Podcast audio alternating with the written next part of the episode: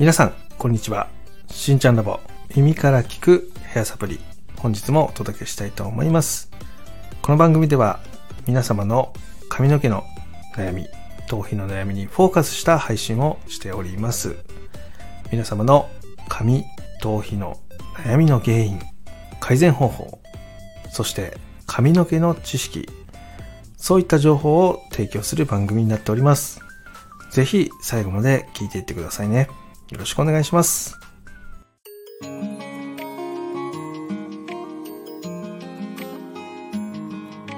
しんちゃんラボ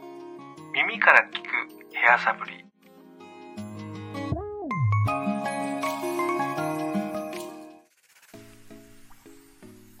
はい、えー、それではですね今日のテーマはなぜ雑誌のようなヘアスタイルにならないのかっていう話をねしていきたいと思います。よろしくお願いします、えーよくねその美容雑誌で髪型が載ってる雑誌ってありますよね。カットだけで仕上げたスタイルですみたいなのを紹介してる写真写真集というかヘアスタイル集みたいなね。そういう雑誌って売ってるんですけどもあれってね結構美容室に置かれてるんですけど皆さんあれからこうスタイルをねこうこんな風にしたいこんなニュアンスでやりたいみたいなね話をしていくんですけどまあその通りにならないことっていうのが多いです。それがなぜなのかっていうね話をしていきたいと思います。えまず一つ髪の毛の毛質ってあるんですよね。その髪の毛の質がそもそも雑誌のモデルさんと違うわけです。なので髪の量が違うとかね、えー癖が違うとか太さが違うとかねそういういろんな理由があるんですけども、まあ、トータル的にまとめると毛質です。それがそもそも違うので同じように切ってもそうならないってことが起こるんですよね。でそれを、えっと、美容師としての知識と技術でその髪の毛を部分的に軽くしてみたりとか、まあ、いろんな工夫をしてねそこに近づけてカットをしていくんですよね。だから仕上がりはそれっぽくなるんですよ。だけど家に帰って自分でやるともうボッサボサになるんですよね。もう跳ねたりもう広がったりもう大変なことになるわけです。らこれがそもそも毛質の差であるよっていうのがまず1点です。で2つ目。これはね骨格です。要は顔の形。要は骨の大きさが違うんですよね。でやっぱりそのモデルさんの顔の骨格の形とお客様のね顔の骨格の形とそこの差がある時点で同じ髪型やっても見え方が変わってしまうっていうのがねそもそもあるんですよね。なので骨格の違いで見え方が変わってしまう。同じように綺麗に切ってるんだけどパッて見た時の見え方が変わってしまうっていうことが起きます。これが2つ目です。で3つ目。3つ目は着てる服や髪の色で見え方が変わるんですね。で大体ヘアスタイルブックに載ってるモデルさんのヘアスタイルってね髪が明るく見えるんですよね。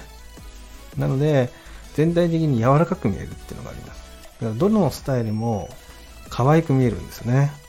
それは写真の加工の仕方でそうなってたりします。実際はそこまで髪の毛明るくないんだけどもそういう雰囲気を出すためにちょっと髪の見せ方っていうのを編集してそういう風に見せたりとかすることがあるわけですね。その編集する時って髪の色の部分だけ明るく見せるとかっていうのはなかなか難しくてですね全体的な肌のトーンとか着てる服のトーンまで少しだけ上がってしまう。明るくなってしまうっていうのが起きます。なので全体的な見た目っていうのがものすごく柔らかく見えるわけですね。でそれをじゃあ自分にやってみようってやったとしても実際リアルの世界ではそうやって色を飛ばすことっていうのはできないんですよ。明るさでね。なのでどうしても肉眼で見た時の雰囲気っていうのが沈んで見えたりくすんで見えたり暗く見えたりそういう風になってしまうんです。それが原因でならないってことが起こります。今回この部分についての質問っていうのがね過去に来てたのでこの後話していくんですけど今言った3つの観点が原因でスタイルブックって言われてるその雑誌に載ってるようなヘアスタイルになりにくいってことが起こってます。つまり何が言いたいかっていうとそもそもスタイルブックからスタイルを選んでこんな感じにしたい。ここまではいいんですよ。でそれを決めたとしてそこからプロの美容師さんがこの毛質だとこういう風に切っちゃうとこういう風になっちゃうよとかね。この骨格だとそのお客様の骨格と違うから同じように切っても違うように見えてしまうよとか。でこのモデルさんは明るい髪の毛で明るい服を着てるからこういう風な雰囲気で見えてるけどお客様の場合こういう明るい髪の色やこう明るい服ってお持ちですか？とか。だそういうやり取りっていうのがカウンセリングでできてると仕上がりのイメージのすり合わせっていうのができたりします。だからものすごく大切なのってカット技術よりも実はカウンセリングだったりするんですよね。なのでそこの相談がしっかりできるようなそういう通ってるね美容室のその美容師さんとそういう関係性が作れるようななんだろうコミュニケーションというかそういうのが取れていくともっと自分に合った似合うヘアスタイルっていうのが提供されてそれで満足できて扱いやすくなる、まあ、そんなことが起きたりもするのでめちゃめちゃ重要だなと思って今回取り上げさせてもらってます。それではですねこの後ねなやこさんからのレターを紹介していきたいと思います。それでは行ってみましょう。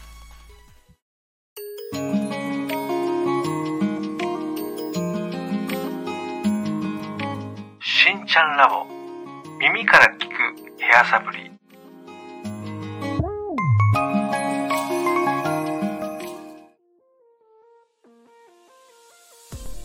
それでは本日のなやこさんからの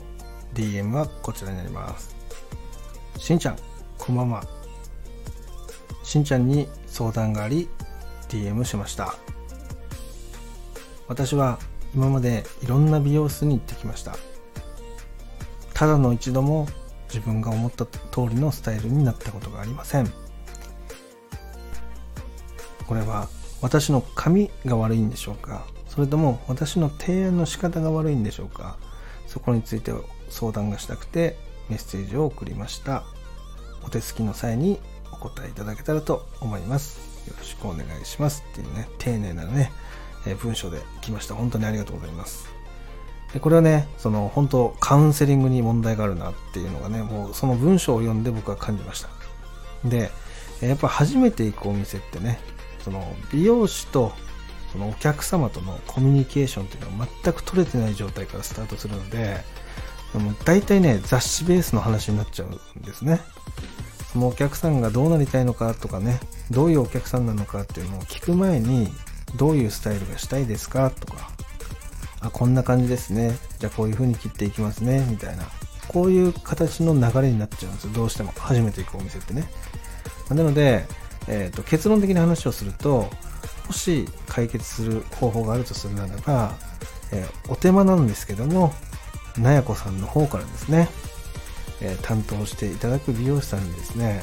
私は今までこうやって雑誌でこういう風にしたいっていう風な話をしてきたけども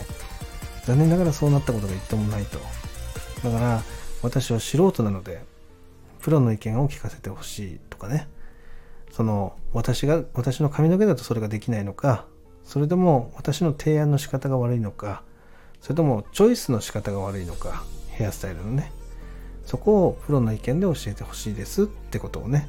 投げかけるとその美容師さんの視点での話っていうのが初めて出てきます。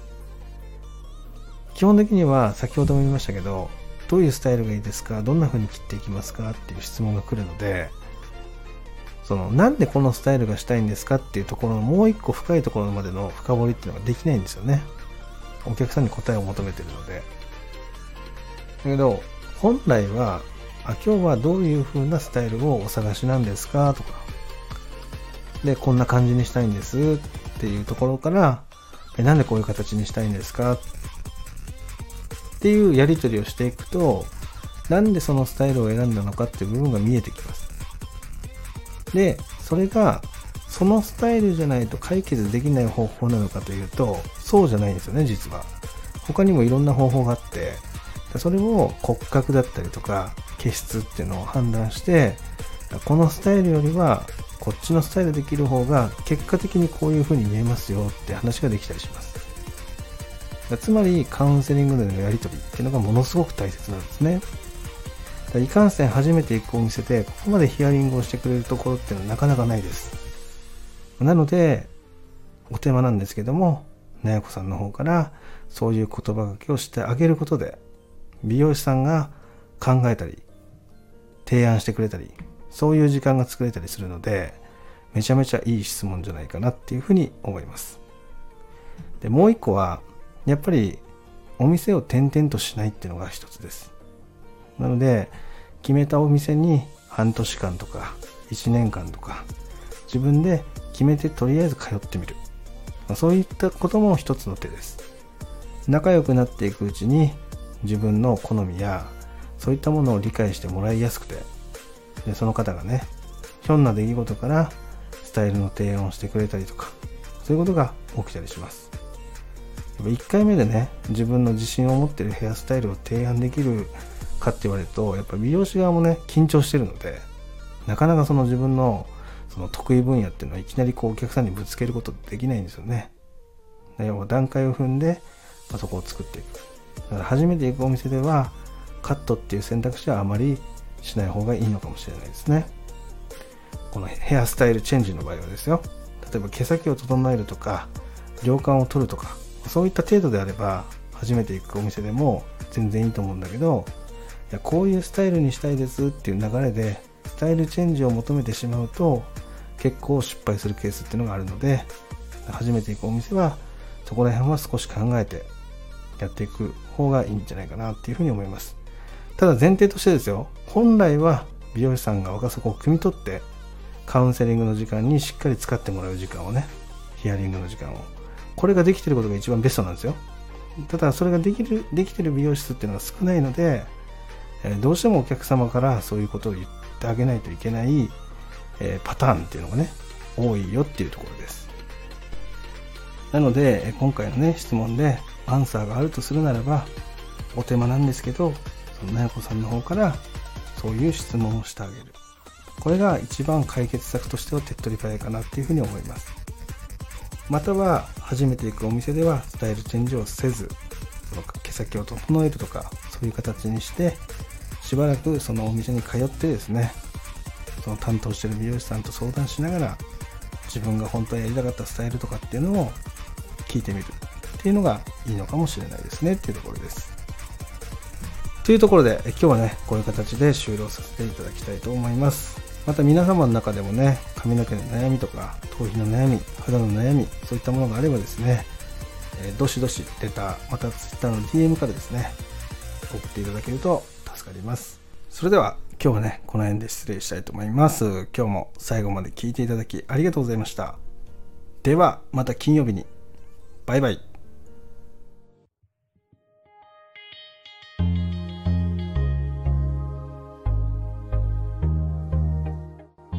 ちゃんラボ。耳から聞くヘアサプリ。